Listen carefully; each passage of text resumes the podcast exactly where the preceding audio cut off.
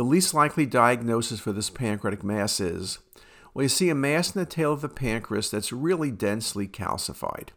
So, to me, if I was thinking about this, I would have picked a neuroendocrine tumor, though typically they don't calcify that much. Serous adenoma can calcify, so it would be in my differential, but it's a bit much. Adenocarcinomas never calcify, or if you see calcification, it's usually a patient with an adenocarcinoma with prior pancreatitis. SPEN tumors also calcify, though I've never seen a SPEN tumor calcify this much, but all rules need to be ro- broken. As George Harrison said, all things must pass. This was a SPEN tumor, so a very unusual SPEN tumor. But if you see a pancreatic mass, typically younger patient calcification, you think of SPEN. But I've seen some patients now in their 40s and 50s and 60s with calcification who also had SPEN tumors.